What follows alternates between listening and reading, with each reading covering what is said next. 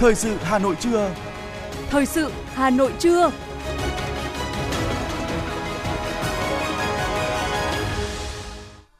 Thanh Hiền và Lê Thông kính chào quý vị các bạn. Bây giờ là chương trình thời sự của Đài Phát thanh và Truyền hình Nội. Chương trình trưa nay thứ ba, ngày 27 tháng 12 có những nội dung chính sau đây. Phó Bí thư Thường trực Thành ủy Hà Nội Nguyễn Thị Tuyến chủ trì hội nghị tổng kết công tác kiểm tra, giám sát năm 2022 và triển khai nhiệm vụ năm 2023. Bảo hiểm xã hội Việt Nam yêu cầu chi trả gộp 2 tháng lương hưu dịp Tết. Thêm một tuyến cáp quang biển gặp sự cố. Báo động gia tăng thanh thiếu niên hút thuốc lá điện tử. Phần tin thế giới có những sự kiện nổi bật, lạm phát ở mức kỷ lục, nhiều gia đình Tây Ban Nha phải trông chờ ngân hàng thực phẩm. Bão tuyết càn quét, nhiều nơi chìm trong giá lạnh, hàng trăm triệu người bị ảnh hưởng nghiêm trọng. Sau đây là nội dung chi tiết sẽ có trong chương trình. Kính thưa quý vị và các bạn, sáng nay, Ủy viên Trung ương Đảng Nguyễn Thị Tuyến, Phó Bí thư Thường trực Thành ủy Hà Nội chủ trì hội nghị tổng kết công tác kiểm tra, giám sát năm 2022 và triển khai nhiệm vụ năm 2023. Phó chủ nhiệm Ủy ban Kiểm tra Trung ương Hoàng Văn Trà tham dự. Năm 2022, Thành ủy cùng các cấp ủy Đảng đã kiểm tra đối với 1.590 tổ chức Đảng, 599 đảng viên, giám sát đối với 949 tổ chức Đảng, 575 đảng viên. Trọng tâm kiểm tra và giám sát công tác lãnh đạo chỉ đạo thực hiện các chương trình công tác toàn khóa của Thành ủy và công tác phòng chống dịch bệnh COVID-19, việc thực hiện các công trình dự án trọng điểm của thành phố, công tác phòng chống tham nhũng và tiêu cực, chú trọng kiểm tra giám sát tổ chức Đảng gắn với trách nhiệm của người đứng đầu cấp ủy và chính quyền. Thông qua kiểm tra giám sát, cấp ủy, ủy ban kiểm tra các cấp thi hành kỷ luật 22 tổ chức Đảng, 1.142 đảng viên, đảm bảo thực hiện công minh, chính xác, kịp thời, giữ nghiêm kỷ cương và kỷ luật Đảng. Kết quả này cũng cho thấy công tác kiểm tra giám sát của Ủy ban Kiểm tra Thành ủy, Ủy ban Kiểm tra các cấp được đổi mới mạnh mẽ, hiệu quả, hiệu lực được nâng lên. Nhiều vụ việc cơ quan kiểm tra đã đi trước mở đường, chủ động và không chờ kết quả của công tác điều tra thanh tra, thực hiện nghiêm túc các nhiệm vụ phát sinh và đột xuất theo chỉ đạo của Ủy ban Kiểm tra Trung ương khẳng định công tác kiểm tra giám sát thi hành kỷ luật Đảng năm 2022 đã góp phần giữ gìn sự đoàn kết thống nhất trong Đảng, nâng cao năng lực lãnh đạo, sức chiến đấu của Đảng, góp phần thực hiện nhiệm vụ phát triển kinh tế xã hội của thành phố. Phó Bí thư Thường trực Thành ủy Nguyễn Thị Tuyến đề nghị cấp ủy, tổ chức Đảng các cấp tiếp tục lãnh đạo chỉ đạo, tạo sự chuyển biến mạnh mẽ về nhận thức trách nhiệm đối với công tác kiểm tra giám sát của Đảng, bám sát các chỉ đạo của Trung ương, tổ chức thực hiện toàn diện các nhiệm vụ kiểm tra giám sát theo quy định điều lệ Đảng, theo phương châm không có vùng cấm, không có ngoại lệ, tập trung kiểm tra giám sát tổ chức Đảng, người đứng đầu, cán bộ chủ chốt ở những lĩnh vực địa bàn, vị trí công tác dễ xảy ra tham nhũng tiêu cực, đồng thời tăng cường nâng cao chất lượng công tác giám sát, coi đây là nhiệm vụ thường xuyên để phòng ngừa, ngăn chặn kịp thời hành vi vi phạm, chủ động kiểm tra xem xét kỷ luật tổ chức đảng và đảng viên vi phạm, rõ đến đâu xử lý đến đó. Nhân dịp này đã có 10 tập thể được nhận cờ thi đua xuất sắc của Ủy ban nhân dân thành phố, 22 tập thể cá nhân được nhận bằng khen của Ban Thường vụ Thành ủy, Ủy ban nhân dân thành phố. Huyện ủy Thường Tín vừa tổ chức hội nghị học tập các nghị quyết hội nghị lần thứ 6 Ban chấp hành Trung ương Đảng khóa 13 cho hơn 7.000 đảng viên thuộc Đảng bộ của huyện. Đây cũng là lần đầu tiên huyện tổ chức hội nghị học tập nghị quyết bằng hình thức trực tiếp kết hợp với trực tuyến từ điểm cầu huyện kết nối với 29 xã và thị trấn trên địa bàn. Hội nghị đã được nghe Phó Giáo sư Tiến sĩ Nguyễn Viết Thông, nguyên Tổng thư ký Hội đồng Lý luận Trung ương, giới thiệu những nội dung cơ bản của ba nghị quyết và kết luận của Hội nghị Trung ương 6 khóa 13, gồm nghị quyết về tiếp tục xây dựng và hoàn thiện nhà nước pháp quyền xã hội chủ nghĩa Việt Nam trong giai đoạn mới, tiếp tục đổi mới phương thức lãnh đạo cầm quyền của Đảng đối với hệ thống chính trị trong giai đoạn mới, tiếp tục đẩy mạnh công nghiệp hóa, hiện đại hóa đất nước đến năm 2030, tầm nhìn đến năm 2045, và kết luận về định hướng quy hoạch tổng thể quốc gia thời kỳ 2021-2030, tầm nhìn đến năm 2050. Hội nghị là dịp để các cấp ủy chính quyền, mặt trận tổ quốc, các tổ chức chính trị xã hội các cấp cùng cán bộ đảng viên nắm vững những nội dung cốt lõi và điểm mới trong các văn kiện của hội nghị lần thứ 6 Ban chấp hành Trung ương Đảng khóa 13, xây dựng chương trình và kế hoạch hành động để đưa nghị quyết vào cuộc sống nhanh chóng, hiệu quả, tuyên truyền rộng rãi những nội dung cơ bản và cốt lõi của nghị quyết trong các tầng lớp nhân dân.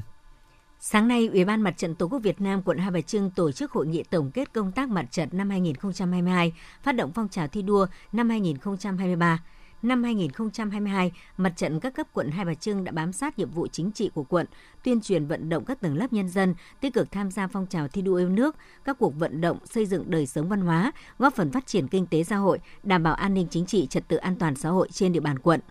Phát biểu tại hội nghị, Bí thư quận ủy quận Hai Bà Trưng Nguyễn Văn Nam biểu dương những thành tích mặt trận Tổ quốc quận đạt được trong năm 2022. Trong năm 2023, Mặt trận Tổ quốc các cấp của quận tiếp tục tăng cường sức mạnh đại đoàn kết toàn dân tộc, phát huy dân chủ, tạo đồng thuận xã hội, qua đó góp phần xây dựng Đảng ngày càng trong sạch vững mạnh, chính quyền đô thị văn minh hiện đại. Tại hội nghị, đồng chí Nguyễn Thanh Hải thay mặt Ủy ban Mặt trận Tổ quốc Việt Nam thành phố Hà Nội đã trao tặng kỷ niệm trương vì sự nghiệp đại đoàn kết các dân tộc cho các cá nhân trên địa bàn quận, trao bằng khen của thành phố cho các cá nhân tập thể của quận, đại diện lãnh đạo Ủy ban Mặt trận Tổ quốc quận cũng khen thưởng các tập thể cá nhân có thành tích xuất sắc trong công tác mặt trận năm 2022.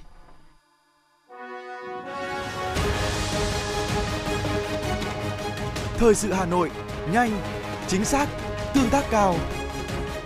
Thời sự Hà Nội, nhanh, chính xác, tương tác cao.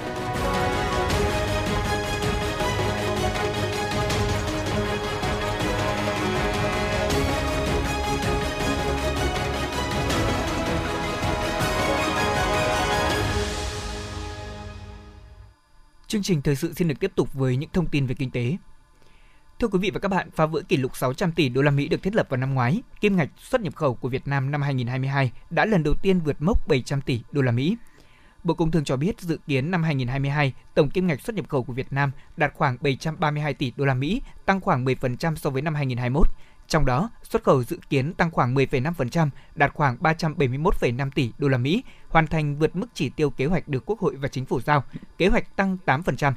Cán cân thương mại tiếp tục ghi nhận xuất siêu năm thứ bảy liên tiếp với thặng dư gần 11 tỷ đô la Mỹ, góp phần tích cực cho cán cân thanh toán, giúp nâng cao dự trữ ngoại hối, ổn định tỷ giá và các chỉ số về kinh tế vĩ mô khác của nền kinh tế.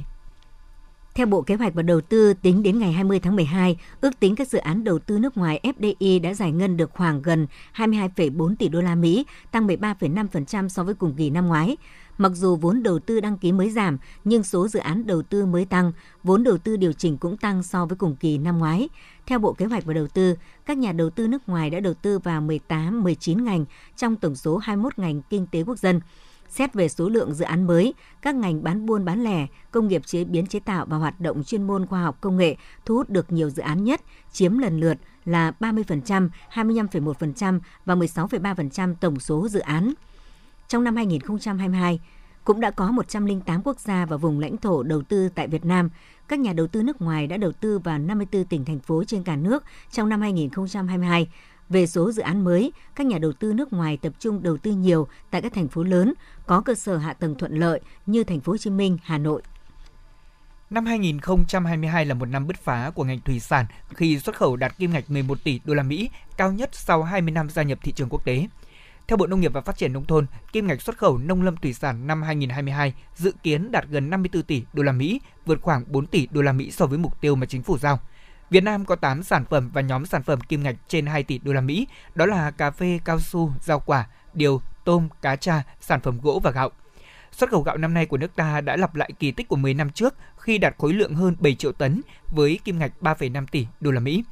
Cùng với việc liên tiếp những nghị định thư được ký với Trung Quốc, các mặt hàng như là chanh leo, sầu riêng, khoai lang, tổ yến cũng đã được xuất khẩu chính ngạch sang thị trường này, nâng số mặt hàng rau quả được xuất khẩu chính ngạch vào Trung Quốc lên 13 loại. Thưa quý vị các bạn, có thể nói gần 4 năm Việt Nam thực thi Hiệp định Đối tác Toàn diện Xuyên Thái Bình Dương là một bước chạy đà hoàn hảo. Những cơ hội mới còn rất nhiều đang chờ đón doanh nghiệp Việt Nam. Theo lộ trình, sau 5 năm, 7 năm, 10 năm, cánh cửa cam kết của các đối tác trong Hiệp định Đối tác Toàn diện Xuyên Thái Bình Dương lại mở rộng hơn nữa, ghi nhận của phóng viên thời sự. Sau gần 4 năm thực thi hiệp định, các ngành hàng xuất khẩu chủ lực như là thủy sản, dệt may và da giày đã tận dụng được khá tốt các cơ chế có liên quan đến vấn đề thuế mà các thị trường đã có cam kết với Việt Nam. Đây là một nỗ lực lớn so với các nước cạnh tranh, đặc biệt là những thị trường lớn trong khối các quốc gia đối tác trong Hiệp định Đối tác Toàn diện Xuyên Thái Bình Dương.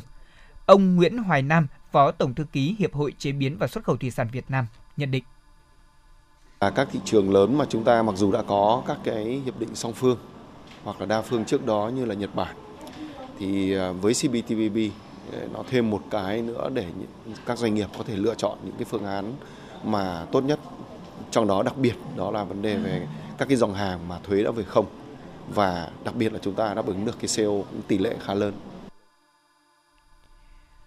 Với điện là ngành hàng dẫn đầu trong tận dụng tốt các hiệp định đối tác toàn diện xuyên Thái Bình Dương, bà Đỗ Thị Thúy Hương, Ủy viên Ban chấp hành Hiệp hội Doanh nghiệp Điện Việt Nam cho hay, doanh nghiệp điện tử Việt Nam không trực tiếp xuất khẩu mà chủ yếu xuất qua chuỗi cung ứng ngành điện tử làm hàng gia công. Tuy không có thương hiệu, thế nhưng việc tham gia chuỗi cung ứng và tận dụng lợi thế xuất khẩu trong hiệp định này đã mang lại nhiều hiệu quả cao. Đó là việc giúp cho doanh nghiệp điều chỉnh năng lực sản xuất, năng lực thiết bị, chuỗi cung ứng, kỹ năng quản trị và thị trường một cách bài bản chuyên nghiệp hơn. Đây cũng là chia sẻ của bà Đỗ Thị Thúy Hương, Hiệp hội Doanh nghiệp điện tử Việt Nam cái giá trị xuất khẩu ở những cái thị trường CPTPP eh, thì đối với ngành điện tử nó không có một cái con số, một cách cụ thể mà chúng tôi thầu hết là xuất khẩu thông qua chuỗi cung ứng và các ông lớn sẽ xuất khẩu đi những cái thị trường đó. Tuy nhiên chúng tôi cũng có nhìn nhận những ờ, những cái gia tăng hoặc là ngược lại, tức là các cái đối tác từ các thị trường CPTPP mà tìm kiếm và đầu tư cũng như tìm kiếm đối tác để kết nối với lại tại ờ, các doanh nghiệp tại Việt Nam thì là nhiều hơn. Kết quả này cũng phản ánh sau gần 4 năm hiệp định đối tác toàn diện xuyên Thái Bình Dương đi vào thực thi, các cơ quan quản lý đã thành công trong việc cung cấp những thông tin có liên quan đến cam kết theo các hiệp định tự do song phương, đa phương mà Việt Nam đang trong quá trình đàm phán để gia nhập. Nhận thức và năng lực nội tại của các doanh nghiệp được nâng lên rõ rệt, các doanh nghiệp dệt may da dày chủ động liên kết đầu tư và cung ứng theo chuỗi nhằm đạt mục tiêu kép, vừa đảm bảo nguyên phụ liệu của mình đủ tiêu chuẩn để xuất khẩu, vừa đáp ứng nhu cầu nguyên phụ liệu cho doanh nghiệp trong nước theo các cam kết về quy tắc xuất xứ vào các thị trường hiệp định thương mại FTA thế hệ mới.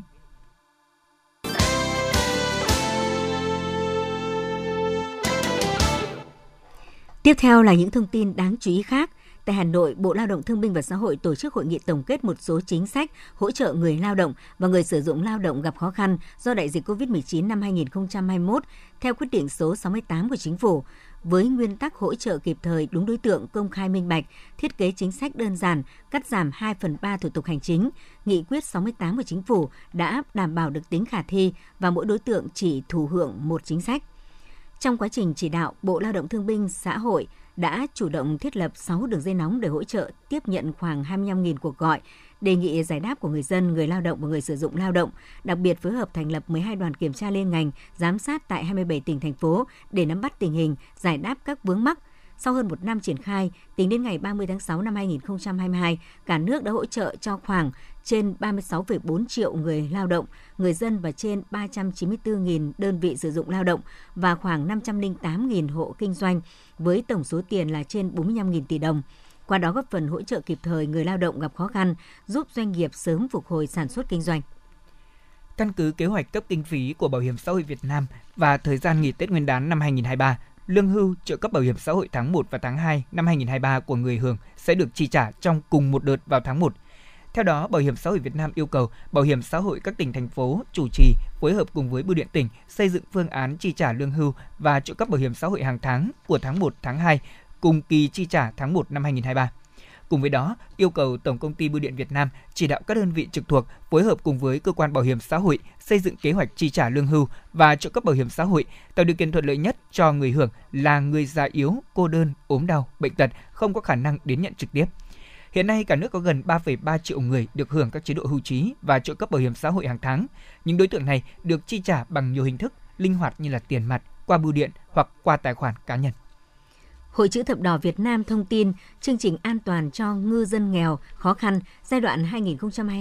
2022-2027 do Hội chữ thập đỏ Việt Nam phát động vào tháng 5 năm 2022. Đến nay được triển khai ở 291 xã khó khăn tại 23 tỉnh, thành phố giáp biển và trao tặng hơn 17.000 bộ áo phao cứu sinh đa năng cho ngư dân, tặng 1.960 lá cờ Tổ quốc và 2.960 túi sơ cấp cứu cho các tàu thuyền đi biển – Cùng với đó, Hội Chữ thập đỏ Việt Nam đã hỗ trợ xây dựng nhà an toàn cho 348 hộ ngư dân. Tổng kinh phí hỗ trợ cho chương trình an toàn cho ngư dân nghèo khó khăn thời gian qua là 45,2 tỷ đồng.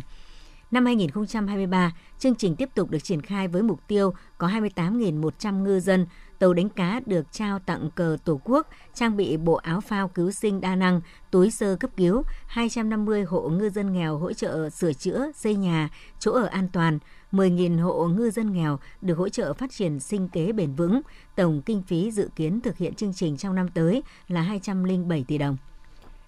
Tại Hà Nội, Tổng cục Giáo dục nghề nghiệp, Bộ Lao động Thương binh và Xã hội đã tổ chức hội nghị về công tác truyền thông giáo dục nghề nghiệp. Trong bối cảnh dù gặp nhiều khó khăn và thách thức, tuy nhiên công tác tuyển sinh giáo dục nghề nghiệp năm 2022 vẫn đạt gần 2,5 triệu người. Đặc biệt trong năm nay, Tổng cục đã tiếp tục tham mưu và trình lãnh đạo Bộ ban hành công văn số 3209 hướng dẫn các bộ ngành địa phương sắp xếp và tổ chức lại mạng lưới cơ sở giáo dục nghề nghiệp công lập nhằm giảm sự trùng lắp về ngành và nghề đào tạo, giảm đầu mối quản lý để tập trung các nguồn lực đầu tư, nâng cao năng lực hiệu quả hoạt động của cơ sở giáo dục nghề nghiệp. Đến nay, cả nước đã giảm được 155 cơ sở giáo dục nghề nghiệp công lập, tức 11% so với năm 2021. Trong giai đoạn tới, sẽ tiếp tục hoàn thiện nâng cao thể chế và chính sách về giáo dục nghề nghiệp, phát triển không gian truyền thông và hệ sinh thái truyền thông giáo dục nghề nghiệp, gắn giáo dục nghề nghiệp với công tác hướng nghiệp, khởi nghiệp, lập nghiệp, gắn kết với thị trường lao động và việc làm bền vững. Chương trình hỗ trợ phát triển giáo dục mầm non vùng khó khăn giai đoạn 2022-2030 vừa được chính phủ phê duyệt. Chương trình đặt mục tiêu đến năm 2030 phấn đấu xóa bỏ 100% phòng học nhờ, học tạm, xây mới trường học, theo dự báo quy hoạch mạng lưới trường lớp mầm non của các địa phương, bổ sung đủ bộ đồ chơi ngoài trời, bộ đồ chơi trong lớp cho trường học mới và phòng học mới do tăng quy mô. Cùng với đó, đến năm 2030, có ít nhất 25% trẻ em trong độ tuổi nhà trẻ và 95% trẻ em trong độ tuổi mẫu giáo vùng khó khăn được đến cơ sở giáo dục mầm non. Trong đó có 60% trẻ em trong các cơ sở giáo dục mầm non được tăng cường tiếng Việt trên cơ sở tiếng mẹ đẻ phù hợp theo độ tuổi. Có ít nhất 80% các tỉnh tập trung đông trẻ em người dân tộc thiểu số có mô hình về tăng cường tiếng Việt trên cơ sở tiếng mẹ đẻ của trẻ. Thời gian qua, các bộ ngành trung ương đều có những thống kê và lưu trữ các trường thông tin, thế nhưng không được cập nhật kịp thời và chính xác, thiếu sự kết nối và chia sẻ trong công tác đảm bảo trật tự an toàn giao thông. Chính vì thế mà việc ứng dụng chuyển đổi số vào lĩnh vực này đang đặt ra những vấn đề cấp thiết, hỗ trợ đắc lực cho quá trình ra những quyết định quản lý về an toàn giao thông trên phạm vi toàn quốc. Tại hội thảo chuyển đổi số trong công tác đảm bảo trật tự an toàn giao thông do Ủy ban An toàn giao thông quốc gia tổ chức, đại diện Bộ Giao thông Vận tải, Cục Cảnh sát Giao thông Đường bộ cho biết, việc ứng dụng công nghệ thông tin trong hoạt động quản lý kinh doanh vận tải đã được các đơn vị chú trọng. Tuy nhiên, các dữ liệu này không được cập nhật tức thì, chính xác, không chia sẻ được giữa cơ quan quản lý nhà nước. Cục Đăng kiểm Việt Nam vừa quyết định thành lập tổ công tác nhằm tăng cường quản lý nhà nước, kiểm tra phòng ngừa, đấu tranh với các hành vi tham nhũng tiêu cực, vi phạm quy định trong lĩnh vực kiểm định xe cơ giới. Theo đó, từ ngày 1 tháng 1 đến ngày 31 tháng 12 năm 2023, tổ công tác sẽ kiểm tra giả soát hoạt động của các đơn vị đăng kiểm trên phạm vi toàn quốc, gồm công tác phòng chống tham nhũng, tiêu cực tại đơn vị, điều kiện kinh doanh dịch vụ kiểm định, cùng với đó giả soát và đề xuất bổ sung sửa đổi các văn bản quy phạm pháp luật nhằm hoàn thiện thể chế quy định để khắc phục sơ hở, bất cập, nhằm loại bỏ cơ hội điều kiện phát sinh tham nhũng tiêu cực, nhận diện từng khâu, vị trí công việc tiềm ẩn, dễ phát sinh tiêu cực và giải pháp phòng ngừa. Tổ công tác sẽ xử lý nghiêm các hành vi vi phạm tại các đơn vị đăng kiểm xe cơ giới theo quy định tại Nghị định số 139 của Chính phủ quy định về kinh doanh dịch vụ kiểm định xe cơ giới. Thưa quý vị và các bạn, giải nhất của cuộc thi tìm hiểu về phòng chống thiên tai và biến đổi khí hậu đã được trao cho một học sinh là học sinh của trường Trung học cơ sở Quảng Thanh, tỉnh Quảng Bình với video clip chia sẻ cách phòng chống biến đổi khí hậu và ứng phó với các tình huống thiên tai. Lễ trao giải cuộc thi lá chắn xanh về phòng chống thiên tai và biến đổi khí hậu cũng vừa được tổ chức tại tỉnh Phú Yên. Cuộc thi này dành cho học sinh trung học cơ sở trên toàn quốc. Trường Trung học cơ sở Võ Thị Sáu, tỉnh Phú Yên được trao giải trường có học sinh tham gia nhiều nhất – Ngoài ra, ban tổ chức còn trao 8 giải nhì, 3 và khuyến khích cho các học sinh có ý tưởng sáng tạo, thiết thực về phòng chống thiên tai, bảo vệ môi trường. Cuộc thi lá chắn xanh được phát động từ tháng 6 do Quỹ khí hậu xanh, chương trình phát triển Liên Hợp Quốc và Chính phủ Việt Nam hỗ trợ. Hiện tại, tuyến cáp quang biển APG gặp sự cố và lưu lượng Internet đi quốc tế từ Việt Nam qua tuyến này đang bị ảnh hưởng. Sự cố lần này của APG xảy ra trên phân đoạn trên phân đoạn S6 gần Hồng Kông, Trung Quốc Hiện các nhà mạng tại Việt Nam chưa được thông báo từ đơn vị quản lý tuyến cáp về nguyên nhân cũng như kế hoạch xử lý, khắc phục sự cố lần này. Đáng chú ý, tính từ đầu năm đến nay, tuyến cáp APG đã 4 lần gặp sự cố, lần lượt vào tháng 4, tháng 7 và tháng 9, tháng 12. Sự cố xảy ra giữa tháng 9 năm 2022 trên nhánh S9, hướng kết nối đến Singapore mới được sửa xong vào ngày 14 tháng 11. Thưa quý vị, trong khi tỷ lệ hút thuốc lá điếu thông thường giảm thì tỷ lệ hút thuốc lá điếu điện tử tại gia đình lại tăng nhanh chóng, ờ, đặc biệt là trong giới trẻ. Đây là kết quả được chia sẻ tại hội thảo khoa học chia sẻ về kết quả nghiên cứu tình hình sử dụng thuốc lá trong đối tượng học sinh từ 13 đến 15 tuổi ở nước ta do Bộ Y tế tổ chức tại Hà Nội. Nghiên cứu được thực hiện ngẫu nhiên với gần 3.900 học sinh trong độ tuổi từ 13 đến 15 tại 13 tỉnh thành. Tỷ lệ hút thuốc lá đã giảm rõ, đã giảm rõ rệt từ 2,5% năm 2014 ờ, xuống còn 1,9% vào năm 2022 Tuy vậy thì kết quả này cũng cho thấy thực trạng đáng báo động, đó là tỷ lệ học sinh trong độ tuổi từ 13 đến 15 sử dụng thuốc lá điện tử đã tăng lên 3,5% thay vì mức là 2,6% vào năm 2019. Đây cũng là mức tăng đáng kể so với cách đây 3 năm. Các chuyên gia khuyến cáo nếu không quyết liệt ngăn chặn thì tỷ lệ sử dụng thuốc lá sẽ gia tăng trở lại. Việt Nam sẽ phải đối mặt với những hệ lụy nặng nề trong tương lai và các kết quả phòng chống tác hại của thuốc lá sẽ bị phá bỏ. Hội thảo đánh giá cao các kết quả nghiên cứu và coi đây là những cơ sở để các tỉnh thành phố tiếp tục bổ sung hoàn thiện hơn nữa các hoạt động phòng chống tác hại của thuốc lá.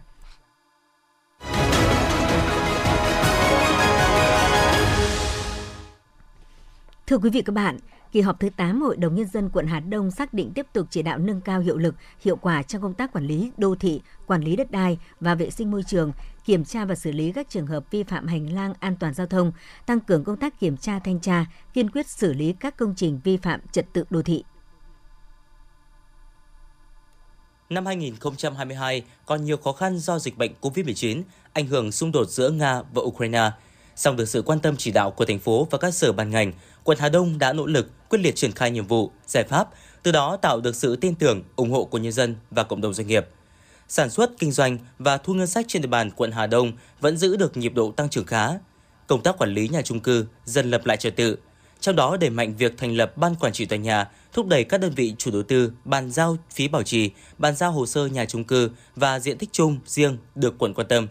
Thực hiện các chỉ đạo của thành phố, quận Hà Đông đã quyết liệt thực hiện các giải pháp giải phóng mặt bằng cho các dự án trọng điểm trên địa bàn như trạm bơm tiêu Yên Nghĩa, dự án đầu tư xây dựng đường vành đai 4 vùng thủ đô Hà Nội. Ông Bùi Xuân Hà, Phó Chủ tịch Ủy ban nhân dân quận Hà Đông cho biết. Ủy ban nhân dân quận đã chỉ đạo Ủy ban nhân dân các phường, phòng tài nguyên môi trường đẩy nhanh tiến độ giao đất dịch vụ đối với các trường hợp đủ điều kiện theo quy định hiện hành. Về xử lý vi phạm đất đai đối với các vi phạm mới trong năm 2022 đã xảy ra hai trường hợp, đã thiết lập hồ sơ xử lý xong dứt điểm 2 trên 2 trường hợp. Đối với các trường hợp còn tồn tại cũ, Ủy ban nhân dân quận đã xây dựng kế hoạch đo đạc, lập hồ sơ phân loại hơn 6.700 trường hợp vi phạm trước ngày 1 tháng 7 năm 2014 tổng hợp các vướng mắc trong quá trình xử lý báo cáo Ủy ban nhân dân thành phố Hà Nội và Sở Tài nguyên Môi trường.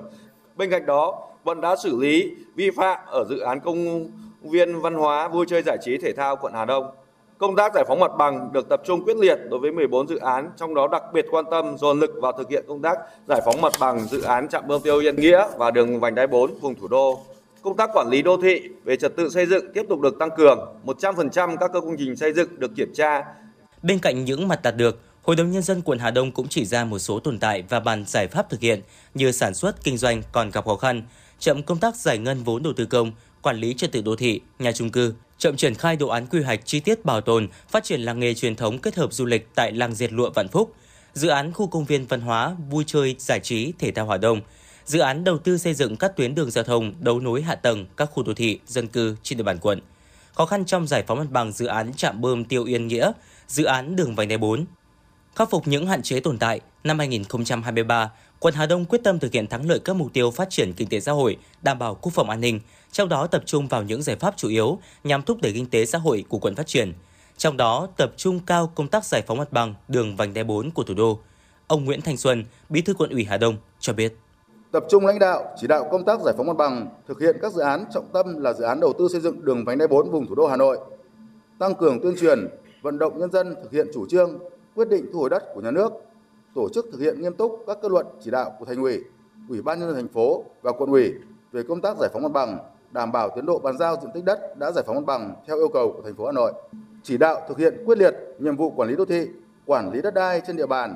xử lý dứt điểm các vi phạm về quản lý đất đai, trật tự xây dựng, tiếp tục tập trung xây dựng hạ tầng, chỉnh trang đô thị để Hà Đông sáng, xanh, sạch đẹp hơn. Triển khai thực hiện hiệu quả kế hoạch phương án chỉnh trang đô thị, nhất là chiếu sáng trang trí đô thị các tuyến đường chính,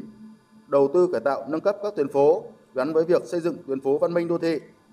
bám sát các sở, ngành, thành phố đẩy nhanh tiến độ đầu tư xây dựng các công trình, dự án trọng điểm, giải quyết bức xúc dân sinh, phục vụ phát triển kinh tế xã hội trên địa bàn, từng bước đáp ứng yêu cầu phát triển của quận.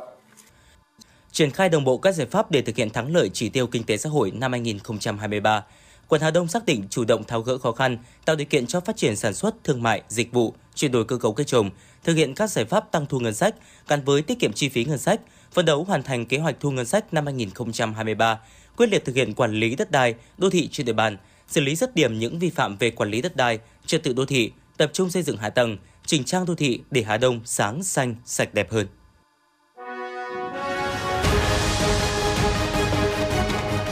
Thời sự Hà Nội, nhanh, chính xác, tương tác cao. Thời sự Hà Nội, nhanh, chính xác, tương tác cao.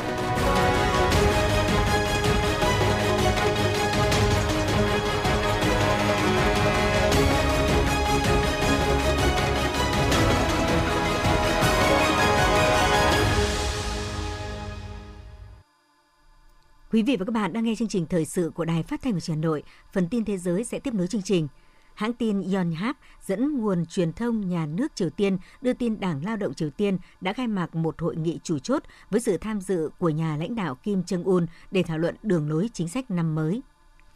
Chủ tịch Quốc hội Israel Yarif Levin thông báo các nghị sĩ của nước này dự kiến bỏ phiếu thông qua và chứng kiến lễ tuyên thệ nhậm chức của chính phủ mới vào ngày 29 tháng 12 tới đây. Tổng thống Ai Cập NCC đã khẳng định rằng quỹ đầu tư kênh đào Suez được đề xuất sẽ được giám sát bởi các cơ quan chức năng của nước này. Phát biểu này của Tổng thống NCC là bình luận đầu tiên của ông về quỹ đầu tư kênh đào Suez, vốn đã gây ra tranh cãi trong tuần qua sau những tin đồn cho rằng bước đi này có thể là khúc dạo đầu cho việc bán kênh đào Suez hoặc các tài khoản, hoặc là các tài sản của kênh đào này. Ngày càng có nhiều gia đình tại Tây Ban Nha phải sống dựa vào những ngân hàng thực phẩm, thế nhưng các tổ chức này cũng phải chật vật xoay sở để có đủ nguồn cung. Quỹ từ thiện Rama, tổ chức phân phát thực phẩm tại Aluche, đã chứng kiến số lượng người đăng ký tăng mạnh do giá thực phẩm vẫn ngoài tầm với nhiều người. Và với lạm phát năm nay cao ở mức kỷ lục, giá lương thực đã tăng chóng mặt. Sau Giáng sinh chỉ còn vài tuần là tới Tết Nguyên đán tại Trung Quốc, thời điểm này là lúc nhiều doanh nghiệp sản xuất phải tăng tốc để đáp ứng kịp nhu cầu hàng hóa vào dịp lễ Tết, nhưng họ còn phải đối mặt với tình trạng thiếu hụt lao động. Tại Trung Quốc, tuyến đường sắt cao tốc nối thành phố Thành Đô với thành phố Côn Minh cũng vừa đi vào hoạt động sau 9 năm thi công. Đây là dự án quan trọng cho chiến lược phát triển về phía Tây của nước này. Tuyến đường sắt này được kỳ vọng sẽ thúc đẩy tăng trưởng kinh tế cho vùng đất phía Tây kém phát triển hơn các vùng khác. Bộ Quốc phòng Nigeria thông báo một trực thăng quân sự của nước này đã rơi khi hạ cánh xuống sân bay tại thủ đô Niamey. Ít nhất 3 người trên trực thăng thiệt mạng, trong đó có một huấn luyện viên người nước ngoài. Ít nhất 54 người đã bị thương trong một vụ cháy nổ xảy ra tại một nhà máy sản xuất sơn ở thành phố Tabriz, Tây Bắc Iran. Một chuyên gia y tế cho biết 25 người bị thương đã được đưa tới bệnh viện. Theo thông tin ban đầu, 10 người trong tình trạng nguy kịch và những người còn lại đã được sơ cấp cứu. Nguyên nhân của vụ cháy đang được điều tra làm rõ. Tại một số quốc gia như Mỹ, Canada, Nhật Bản và Hàn Quốc, cuộc sống của hàng trăm triệu người dân đang bị gián đoạn nghiêm trọng do ảnh hưởng từ những trận tuyết rơi kỷ lục.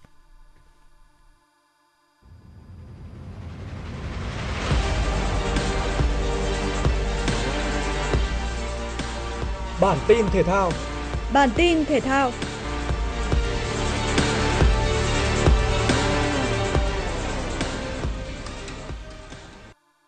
19 giờ 30 phút hôm nay, đội tuyển Việt Nam sẽ tiếp đón Malaysia ở lượt trận thứ hai bảng B